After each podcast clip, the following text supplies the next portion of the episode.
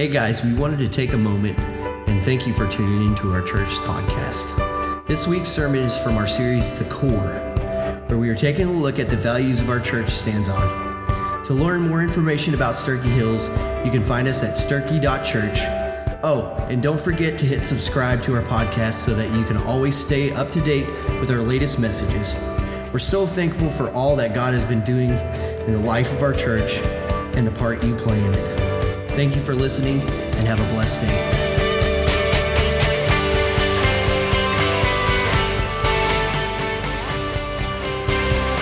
Institution organization needs core values to keep them uh, moving in the direction that their vision states and also to define who they are. And so we've got those.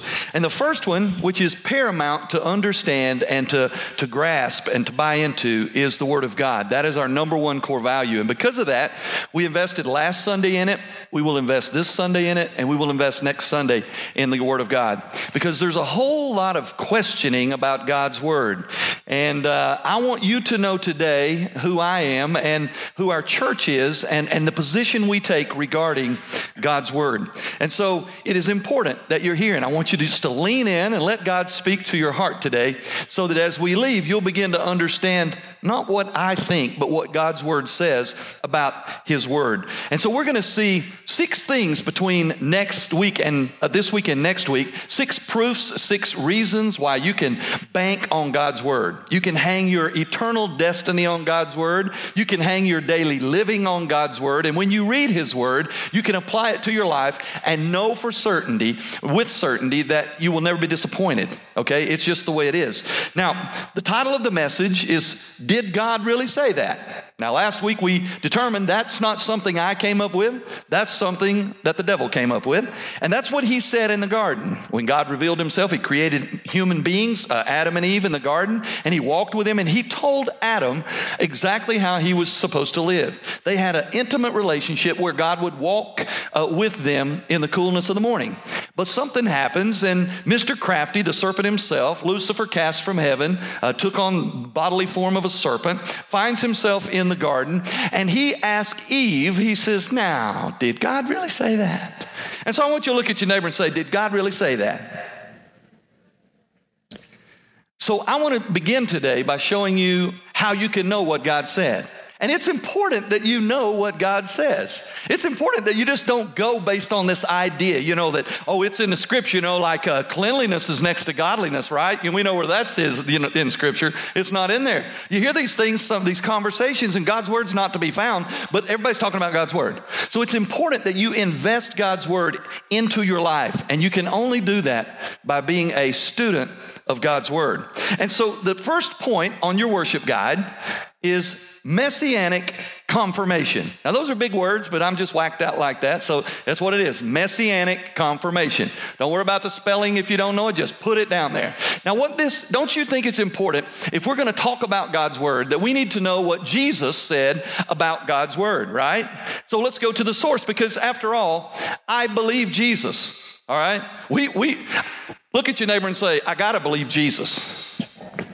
You, you got to believe Jesus. And you say, well, sure, we got to believe Jesus, but there's a whole world out there that doesn't want to believe Jesus. Oprah Winfrey, she doesn't want to believe Jesus. You say, what's Oprah Winfrey got to do with it? A lot, okay? Because she's mainstream media kind of personality. And here's what they believe. Well, there must be more than one way to go to heaven, right? I mean, that's kind of narrow minded and, you know, self focused to think there's only one way to heaven. Jesus said, I am the way, the truth, and the life. No man comes to the Father but by me. Jesus said he's the only way. I believe Jesus is the only way because he said he's the only way. Look at your neighbor and say, We got to believe Jesus. In fact, I want you to understand today that if you struggle believing the words of Jesus, you need to question whether you're even born again. Because how can you be born again, placing your faith and trust in the person of the Messiah, Jesus Christ, if you can't believe what he said? Because if you can't believe what he said, then that means he lies. And if it, he lies, that makes him a sinner. And if he's a sinner, he's not the spotless Lamb of God, qualifying him to be the Savior of the world. So look at your neighbor and say, We got to believe Jesus. I just want you to know that's really important. okay? And some of y'all have confessed it. Some don't seem too convinced, but that's okay. All right? Now, messianic confirmation. I want you to know what Jesus said. So here's what we're going to do I want you to look at Mark chapter 10, verse 6. So last week we talked about my views regarding creation. I believe in six literal days, and I talked about you don't have to believe in six literal days. You can believe in a gap theory, you can believe in uh, theistic evolution, whatever you want to call it. I believe in six literal days. I want to show you today why. First of all, one of the things that I believe, why I believe it. Okay, Jesus said in Mark 10, but from the beginning of creation, God made them male and female. Jesus says from the beginning of creation, man and woman were there. And if you read the Genesis account, it, des- it describes a creation that happens all of the sudden in six days, as I believe it. And Jesus, I think, is saying he believes that man, male and female, man and woman were there at the very beginning, that it happened in this short span of time. Some of you questioning that right now, and it's okay. Let's keep going. I want you to see in John chapter 5, verses 45 through 47. Jesus says, look at your neighbor and say, You got to believe Jesus. Okay.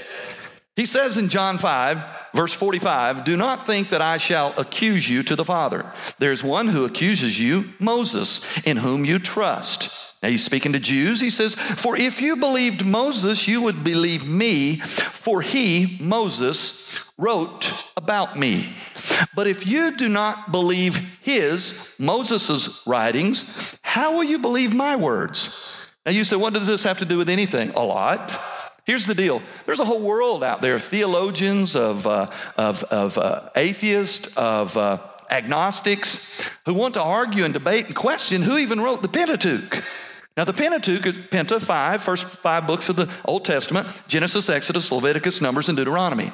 Moses forever has been the author of those books. But after the age of enlightenment, everything fell under scrutiny. Everything began to be questioned. And so now, if you go to seminaries, you can find books, Kyle, I'm telling you the truth. They have defined and, and, and come to the, to the uh, knowledge Moses, after all, didn't even write the first five books. In fact, there's several different authors. Now, do you believe that, Kyle, that there's several different authors? Who do you believe wrote the Pentateuch? Mo- Kyle believes it, so I believe it because Kyle believes it because he's smart, all right? And I ain't kidding, he is, he's smart, all right? But I believe it, I believe it, I believe, I believe Moses wrote the Pentateuch. In fact, I believe Moses was inspired by God to write, just like the authors of the gospel, just like Paul. I believe they are, it's the theopneustos, the breath of God coming through Moses. Now listen, I, am not alone in that. Kyle's not alone. You're keeping good, we're keeping good company, not just with each other, because you can always find some, you know, classroom idiot to hang out with you and agree to the same thing. Say, yeah, we got to, we, we all believe we, we're right because me and you believe the same stupid thing, right? Okay, we've got better company than that. I want you to, I want you to listen. Jesus says you got to believe Moses. If you, if you don't believe Moses, how are you going to believe me? So then he goes on and he says, What did Moses write? If you want to know, what, what is something that Moses wrote? Go read the Pentateuch. Here's one Exodus chapter 20, verse 11. This is Moses. Jesus said, Believe Moses. He says, For in six days the Lord made the heavens and the earth, the sea and all that is in them, and then he rested on the seventh day. Therefore the Lord blessed the Sabbath day and hallowed it. There we find our week. And Moses said, In six days he created everything and everything that's in it. And on the seventh day he rested.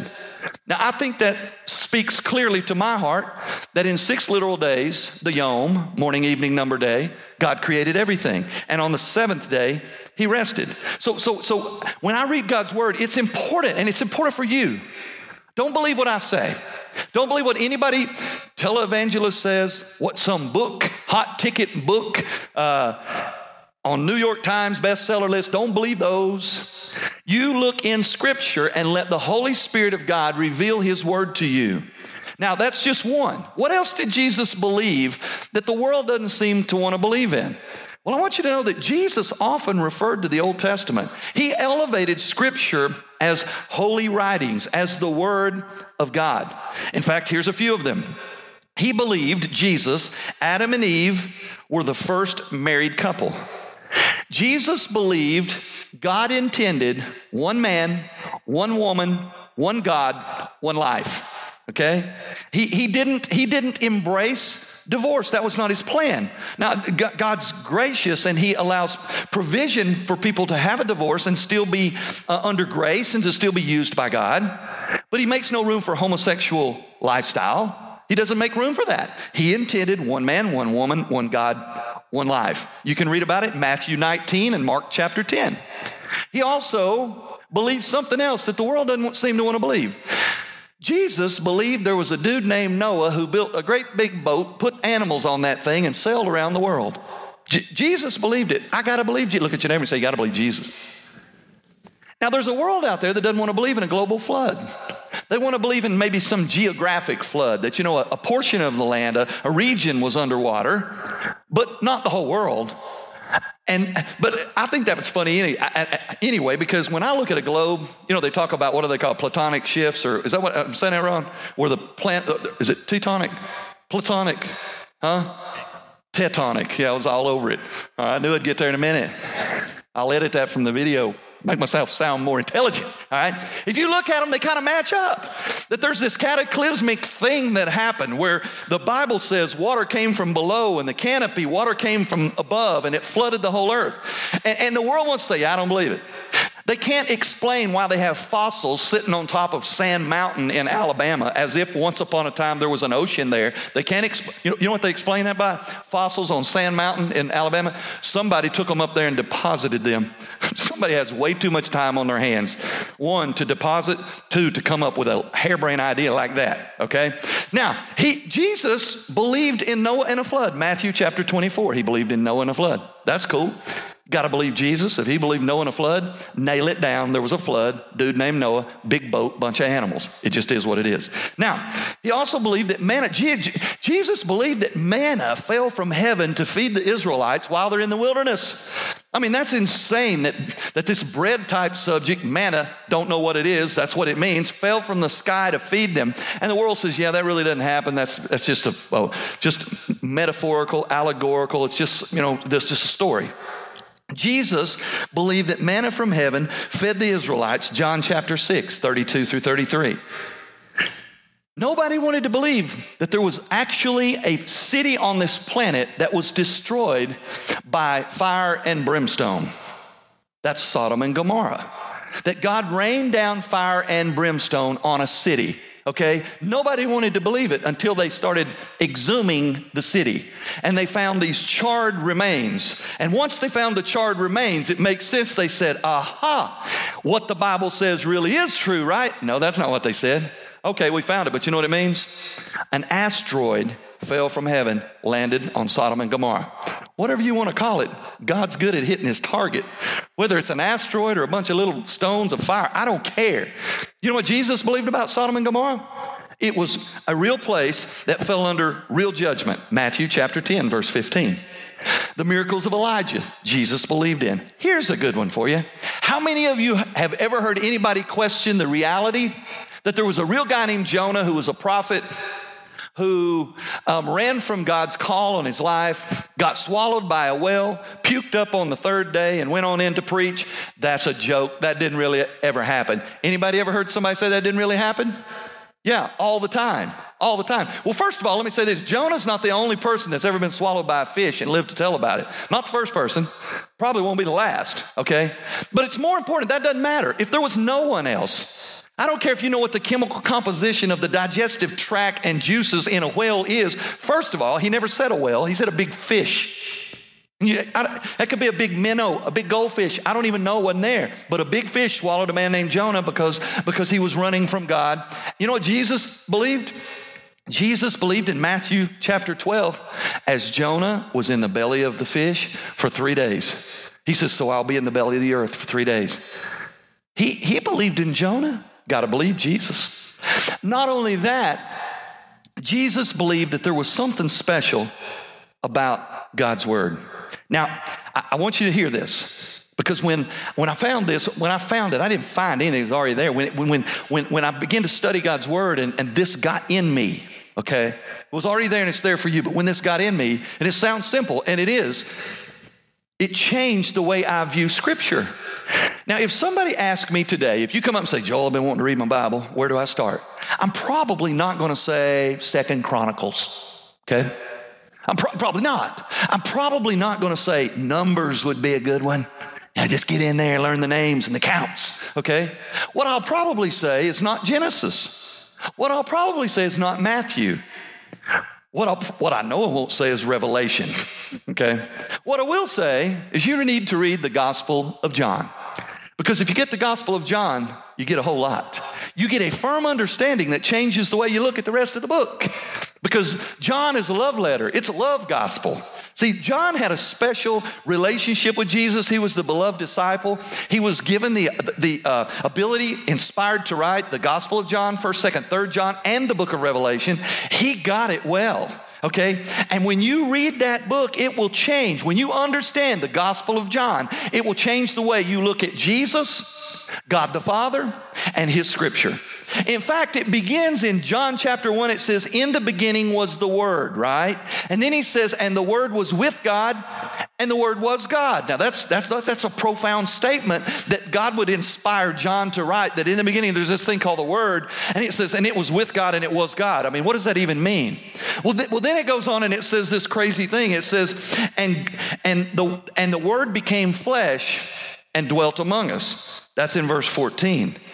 And we beheld the glory of the only begotten of the Father. There's this metamorphosis that took place 2,000 years ago when the eternal Word of God, the eternal breath of God, put skin on, became flesh in the person of Jesus Christ. So I want you to know something. When you read Scripture, whether it's in Genesis, Second Chronicles, okay, Numbers, Revelation, or anywhere else in it, it all points to the person of Jesus Christ. Why? Because it is Jesus Christ. Scripture is Jesus Christ on paper. In the beginning was the Word, the Word was with God, the Word was God. Verse 14, the Word became flesh, dwelt among us, we beheld the glory of the only begotten of the Father. So I want you to know that when, when, we, when, when we have uh, Scripture, God's Word as a core value, there's a reason, because it is profoundly important. And I just want to tell you, there's churches who have drifted from God's Word. There's churches who you will seldom hear God's word read or spoken. There's churches where you will seldom hear God's word um, defined or described or broken down. It's why often I go book by book until we're doing these core values because I'm scared to, I'm terrified of messing this thing up. There, there, scripture is very clear that I, if I mislead you or if I promote a lie, that I am under special judgment. I don't want that. I get enough, I got, an, I got enough problems already. I don't need that. So we have to stay very, very close to Scripture and let Scripture define Scripture. Not only that, I want you to understand that Jesus thought Scripture was powerful, more powerful than you and I give it credit for. I want you to understand that Jesus defeated the devil with Scripture. In Matthew chapter 4, you remember the story? Jesus was baptized, and this is cool. Uh, the Trinity, the triune Godhead, showed up at the baptism, right? Jesus is in the water. He's baptized, he comes up, and the Holy Spirit shows up and landed on him in the form of a dove. And then God the Father speaks from heaven and says, This is my Son in whom I'm well pleased. Now that's beautiful. But if you read what comes after that, it's not so beautiful. It, says Jesus was led straightway into the wilderness. Why? To be tempted, right? He went to be tempted. Now, Satan shows up with his bag of tricks, the same bag that he's always had. He had it in heaven, he had it in the garden, he has it today. Very small, but he's very good at what he does. And he shows up and he tempts Jesus in, in all of the things that we are tempted of today, all categories of sin. He was tempted on the, uh, on the mountain. Every one of them, Satan would say, Hey, Jesus, why don't you do this? You know, you've been, you've been fasting for 40 days, got to be hungry.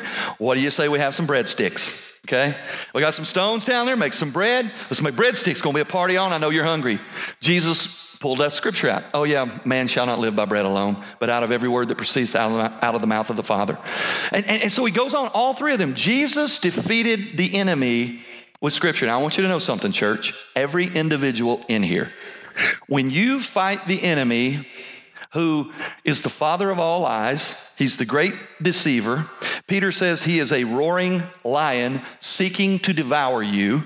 When you fight him in the flesh, you will lose every time. Every time. But you can fight him in the spirit with the word of God, and you will find yourself victorious. And I know right now, sitting in this room, every single one of us have lost battles because we fought them in the flesh. You're looking at one. But when I fight the enemy, who is a spiritual enemy, with a spiritual weapon called Scripture, I can be victorious. Not only that, in Ma- that was Matthew 4, Matthew 22, Jesus cited Scripture ignorance of Scripture for the reason that the Sadducees failed in everything they did. Script, Jesus said, listen, this is a big deal. You need to get in God's word. Timothy says, study to show yourself approved, rightly dividing the word of truth, a workman that doesn't need to be ashamed. It is time, church, that we, you as an individual, got into God's word. I had a video, we'll hope to play it next week. I was going to play it. I was watching it this morning, and uh, it just talks about God's word, what all it is. And I was watching it, and, and it just warmed my heart, man. It was like, I gotta, I gotta go to another level in my study of God's word because it just, it, it's, it's so powerful. It is the breath of God, the Theopneustos. It is Jesus on paper, and you will never have a victorious relationship with Jesus if you don't know His word. So you got to get in His Word. So, number one is messianic confirmation. Number two is scriptural affirmation. Scriptural affirmation. Now, not only it's important to listen to what Jesus said, it's important if Jesus is scripture to listen to what scripture says. And scripture affirms scripture. And we're going to talk about that in just a minute. Now, he says in 2 Timothy chapter 3 verses 13 through 17, the Bible says, "But evil people and charlatans. There's a good word we don't use much anymore. Charlatans, that's ungodly people. They will go from bad to worse, deceiving each other and being deceived themselves. You, however, must continue in the things you have learned and are confident about. You know who taught you and how from infancy you have known the holy writings, that's scripture, which are able to give you wisdom for salvation through faith in Christ Jesus. Every scripture is inspired by God and useful for teaching, reproof, correction, and training in righteousness, that the person dedicated to God may be capable and equipped for every good word. Now, every good work. God has given us His word for a reason. And it's to help you know how you should live your life. God's goal for you and for me is not to just meander around aimlessly, hopelessly, wondering what to do next. He has given us his Word as an instruction book on how we're supposed to live our lives. Now, the question is this, and it's a good question. I want you to hear it. Do you live your life daily under the counsel of the Word of God? Are the places you go? Are the things you view? Are the things you say? Are, are, are uh, the choices you make? Are they built upon Scripture or are they built upon self. You see, we live in a world that's moved past a theology and a theistic view of life. And that's a godology or a godistic view of life, okay? And we've moved to a meology or a meistic view of life, where it's all about me and what I think. And if, and if I and if I if I think something and I really want it to be true, I'll hunt until I find someone or something that will confirm what it is I want to be true. That's meistic, that's a meology.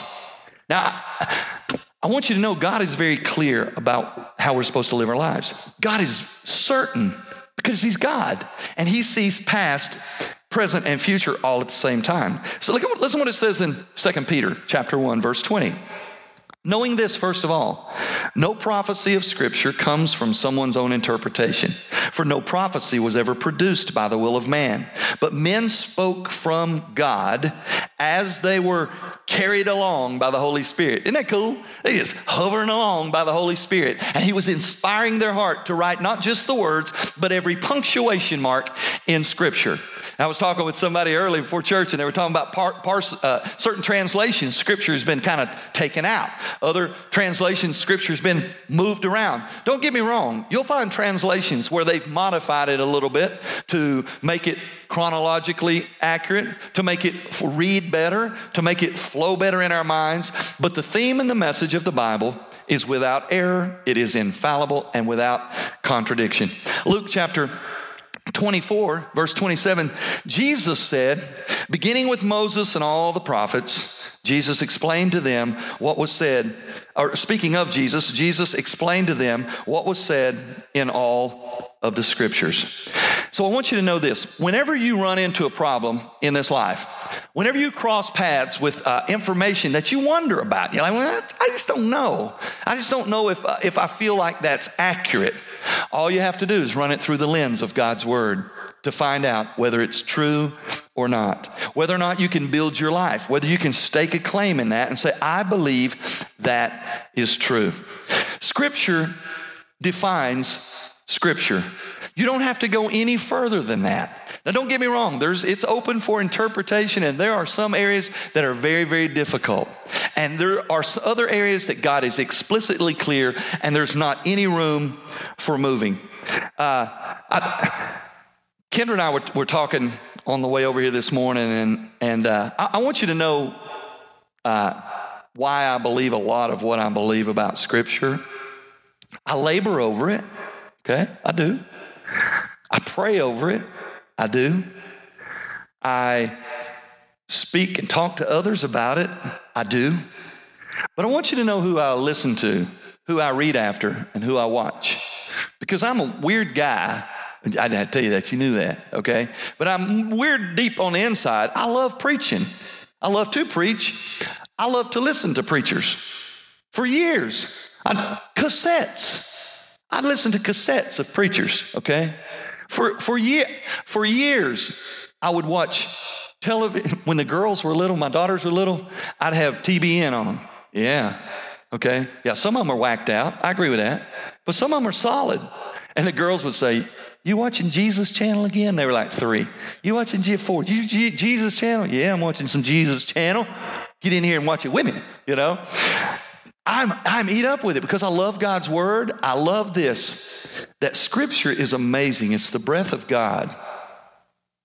And the breath of God is deposited in us through the Holy Spirit of God. And I'm amazed that I will hear somebody speak and, and I will know, so, this sounds whacked. I will know what they're going to say before they say it. Now, you're saying right now, oh no, he's gone off the deep end. Listen, hear me out. I, I, I know where they're going because the Spirit of God that lives in them lives in me. I know where they're going. I had a conversation on Friday and a, uh, a preacher friend of mine, and he was talking about, yeah, and he started talking about scripture, and I thought, uh oh, What's he going to say about scripture? And he started saying stuff, and I was grinning. He said, Why are you smiling? I said, I told my church almost verbatim what you just said last Sunday. Why? Because there is a Spirit of God who is one because He is God. And when we get saved, He fills us and seals us with the Spirit. And that means if you're born again, you should be able to open up God's Word, read it, and the Holy Spirit of God reveal truth to you that will change your world and rock your life. Yeah, I'm amazed at this. Brother Mike uh, at Second Baptist Church, he's brilliant, okay? He's got over 35,000 books in his library. I do not. Because I don't think they make 35,000 with lots of pictures, okay? Now he's brilliant. He's well read, okay? His path is completely different than mine. He was raised as a preacher's kid. He began bus ministry, driving the bus in Texas at 14. Yeah, that's Texas, okay? On staff by 14. Went to Criswell Bible College in Dallas. Dropped out of school for a while, went to ministry, started preaching.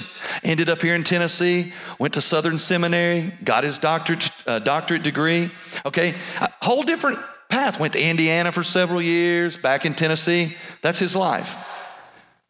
My life, raised here in Tennessee, went to the theology school of Tennessee Technological University. Eh, wrong. Went from there to Chattanooga, went to Birmingham, went to Dallas Theological Seminary, different seminary. Did my doctoral work at, at Liberty University, whole different path. But listen to this 13 years ago, he called me and said, Hey, I want you to meet me at the Cracker Barrel in Rockwood or Harriman, whatever that exit is. I said, Okay. And I, meet, I met him and I tell this story. Why I'm here today is because they sent me over here. And why I was there because when we went to Cracker Barrel, he pulled, I pulled the chair out at the table, and the Holy Spirit of God spoke to my heart. I was in Birmingham, outside of Birmingham, Alabama, and he said, It's time to go to Clinton. Just, just spoke to my heart. It's time to go to Clinton. And I thought, man, I'm hungry. I'm about to get four biscuits, you know, I'm the indigestion. I'm, I'm, that's hunger pains, okay? And we sat down, and Brother Mike talked. If you know him, he'll talk. He talks circles around me, okay? You have to cough or throw up or sneeze on him to get a break so you can say something, okay? Just saying. He, he's a talking machine. And he talked for like an hour. I just ate. And the whole time, I'm like, I don't know why you're trying to sell me. I, I got to come to Clinton. in fact, I went to Clinton and preached a message in view of a call. I told them, I said, it's not my desire to come to Clinton, but if you vote not to call me to Clinton, you're being disobedient to God. That's stupid to say that to a church. but I didn't, I didn't know any better. I knew it was true. And, and so here's what's funny, funny thing. Brother Mike's whole life is different than mine. His education's different, his pathway's different, his family's different, all of him is different, okay? But in 13 years, I can't, I can't begin to tell you how many conversations I've had with him about theology or things of God's Word. Never, ever, ever, ever, ever has he ever said anything and I thought, where did you get that? Never, ever, ever, ever, ever have I said something that he called me in the office after and said, Where did you get that? Kyle Riley, right here, his path is completely different than mine. Completely. He went to Southern Seminary. He's working on his master's. Sharp, okay? He's sharp. Not sharper than me. But here's what's funny. I, I slip in here and listen to him preach on Wednesday nights to students. And I, I tell Kendra, I sit back there and smile because he starts preaching. I know what he's going to say. I know what's in. What, how do I know what he's going to say when he's preaching? Do I read minds? No. I read hearts. And the Holy Spirit that is deposited in my heart is deposited deep in his heart and it rocks his brain. And when he begins to speak, he speaks what the Holy Spirit has placed in his heart. And he's placed it in my heart. And I'm here to tell you listen, the Holy Spirit wants to speak to your heart, but He will not speak to it if you're not in His Word because He speaks through His Word. And anything outside of His Word, you better be very, very careful with because it could be of a different spirit, the spirit of the devil. And so, we have messianic confirmation, scriptural affirmation, and then lastly, we have traditional acceptance. Now, I want you to understand about this thing called canonization. Like the cannon. Everybody know what the cannon is? Oh, yeah, it's a big steel thing that shoots balls at the enemy. No, that, that's a cannon. It's the wrong one. This is, this is the authoritative rule of God's word. It's called the canon. And scripture has been canonized, meaning it has been chiseled out uh, as the authoritative rule of God's word. How many of you ever been asked this question? So, you believe the Bible's all, what about all these other books? You don't believe them? You, you believe God's word is complete and you can't add to it? Don't you think that's a little narrow minded? Who decided what got in and what didn't get in? That's a good question. And it is a good question, begs for a good answer, right? I want you to know how you know that Scripture is Scripture and anything else is not Scripture. I want you to know that when somebody says, Why don't you believe the Book of Mormon? You can look at them and say, Because it's not Scripture. Why is it not Scripture?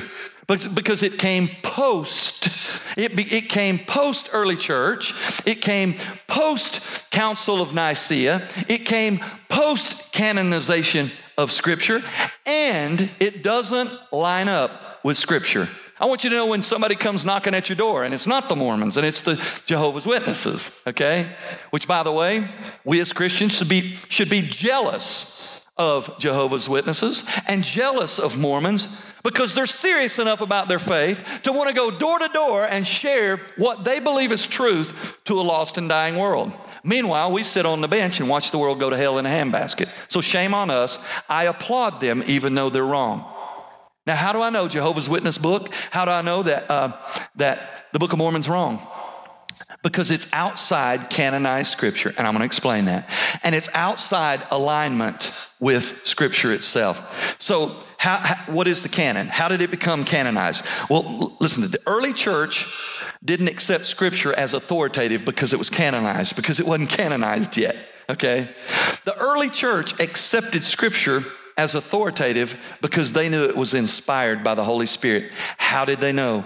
Because the early church, the scripture began to be written, uh, what we have now, about 100 years AD. Okay? So after Jesus, after the early church, they started writing these things, the, the Gospels and the other, the other books in the New Testament.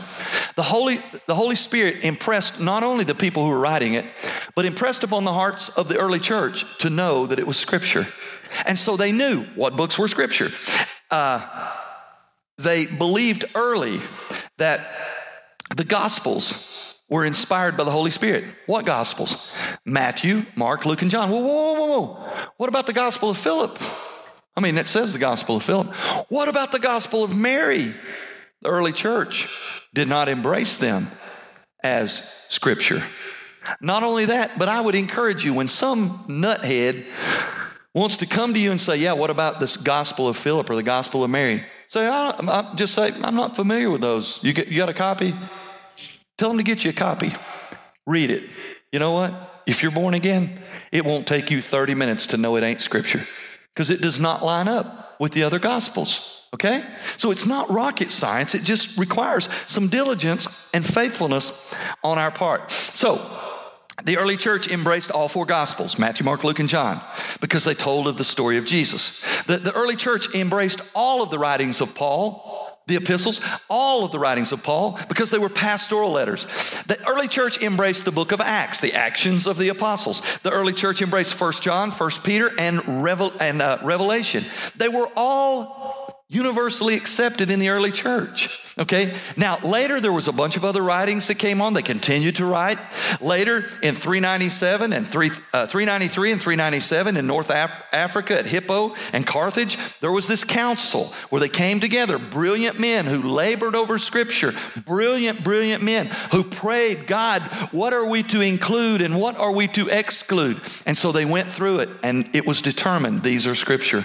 Now, scripture now attributes uh, scripture now writes about itself, and that's what we talked about scriptural affirmation. You can trust the New Testament, Testament to be God's word to you. You don't have to worry about any other books. If you want to read another book, read another book. You can, you can read Wizard of Oz and tap your red shoes together and hope to go to Kansas. I don't care. But if you're looking for scripture, just listen. Just accept scripture as scripture.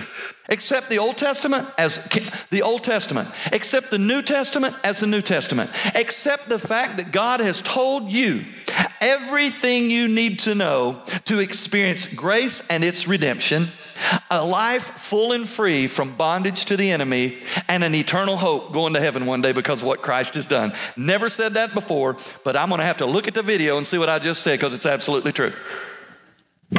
You can know, you can know, you can know. He's told you everything you need to know about yourself, about God, about His grace and His love, about how you can be saved and live free and live forever in heaven. Everything you need to know is right there. Listen, the Bible says He didn't tell us everything He knows because there's not enough paper and ink to write it. And your shallow mind, I will say it, my shallow mind will never contain all that God is but He's given us everything we need to know. And this is the beauty of Scripture. It's so simple that a child can read it and understand it. And it's so deep that theologians have been scratching and clawing and discussing for 2,000 years just about the New Testament. So it's everything you need, but you'll never know if you don't get in it and see what God has to say about it. Now, you remember just a few years ago, there was a, a book and then a movie by Dan Brown. You remember the Da Vinci Code, right? You remember those? And, and when you see that stuff and you hear this stuff, you, you know you're no different than me. You ask yourself, is that true? Or you're, you know, you're, you hear a conversation. Oh, did you hear Da Vinci Code? Yeah, there's really a whole bunch, 80 more books that they didn't include in the Bible. Man, and it unlocks the, the code to a whole lot of stuff. And even as a believer who, who knows scripture, you go, uh, they did, you know. You find yourself just a little bit of question. Okay, listen, when that happens, ignore it. Let me, let me explain how you can know Scripture. Uh, excuse me, let me explain how you can know something that's not true and not scripturally based. Know what Scripture says, and when you hear something otherwise, know it's not true. You know, if you go to Washington, D.C., to the Treasury, they have counterfeit inspectors who try to find counterfeit bills. Billions of dollars of counterfeit bills are produced all the time around the world. But those inspectors don't study counterfeit bills. Those inspectors study the real deal. And they know the real deal so well that when a counterfeit comes before their eyes, it glows and they know. Smashed my finger. Remember, I gave it as the illustration last year, uh, last week. Smashed it so hard I can't even keep up with time. It was last week. All right. You remember this figure right here? It's that big black finger right there that I smashed real good. Now, you remember when you're a kid, they have these books and they say, which one does not belong? Four circles and a square, right? Hopefully, you all got that one right. Okay.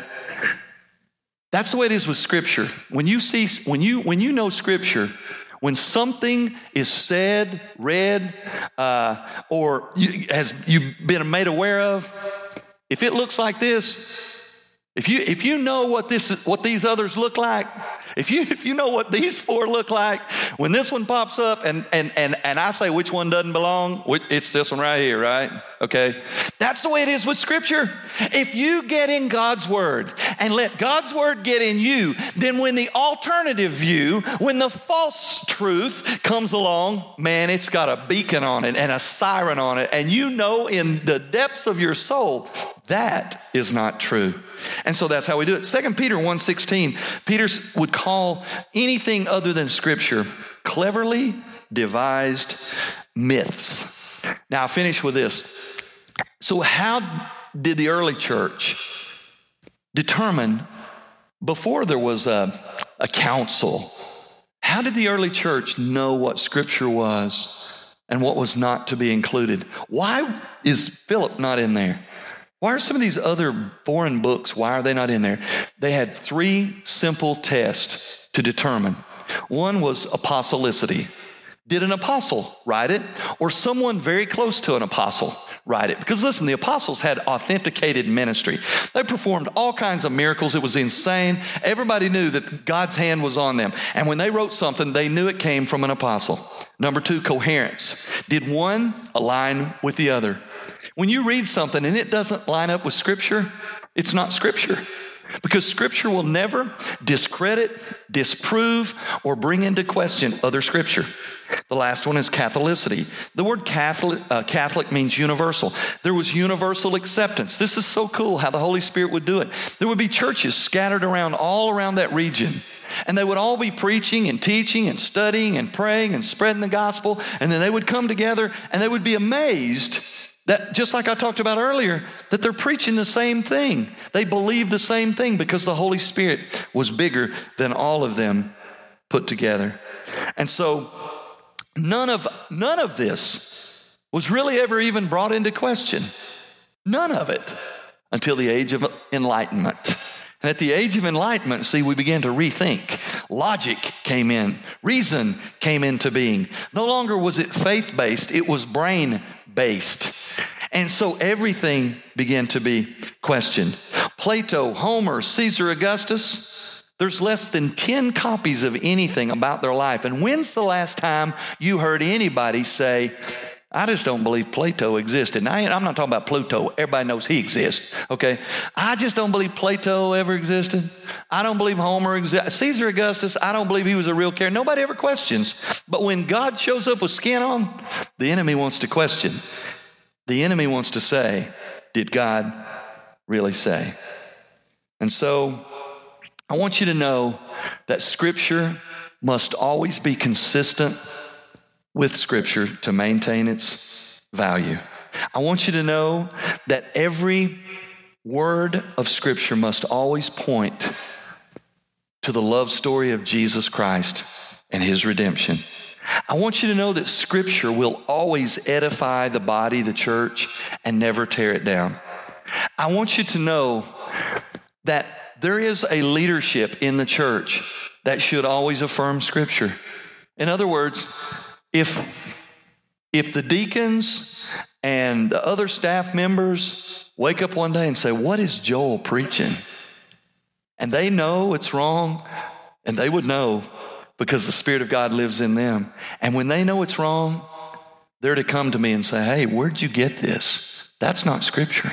And if I continue in that, they need to find somebody else to do this. Leadership will always affirm scripture according to God's word. I want you to bow your heads and close your eyes. And I want you to know this morning that if I had to say one overarching thought about God's word that I want you, I want to deposit in your life, I want you to walk away with, beyond all that we've talked about today, it is this God's word is a love story written from God to you. And I'm not talking about to you as a group. I'm talking to you as a, an individual, a soul, a person. I want you to know that God's word from index to maps, from Genesis to Revelation, is a story of how He created us and how we rejected His love and His ways, and we did our own thing. And all the while, God had a plan to make it right. And out of love for you, he strapped on flesh to be like you and came to this earth to die on a cross for you. So that in his resurrection on the third day, he can give life to you forever. If you're here today and you don't know him, but you feel in your heart the truth that God loves you and that He wants to rescue you from you, I want you to know this is how that happens. You move from a meology to a theology. You simply say, God, I have messed this thing up called life. God, I know I'm a sinner. Your word says I'm a sinner, but I already know it. God, I know your word says that there's a punishment for sin, and it's called death. And God, I deserve every bit that you have for me. But God, your word says that if I place my trust in you, place my faith in you, and repent of my sins, you will make me a brand new creature in Jesus. I want Jesus to come into my life. I repent of all of my sin. I want your Holy Spirit to fill me and help me live for you. Start making me new right now. Save me in this moment. I thank you for hearing my prayer. I pray it in Jesus' name. Amen. If you're here today and you just prayed that prayer and you want to be saved today or you just got saved, the Bible says you should make that public. I'll be standing here in the front. I would invite you to come down here just so I can pray with you and encourage you in your decision and your new walk. For the rest of us, if we're already born again, I would ask that you would make this a day where you commit yourself to God's Word new, deeper, fresher. Get in His Word and see what He has to say to you as we stand and sing.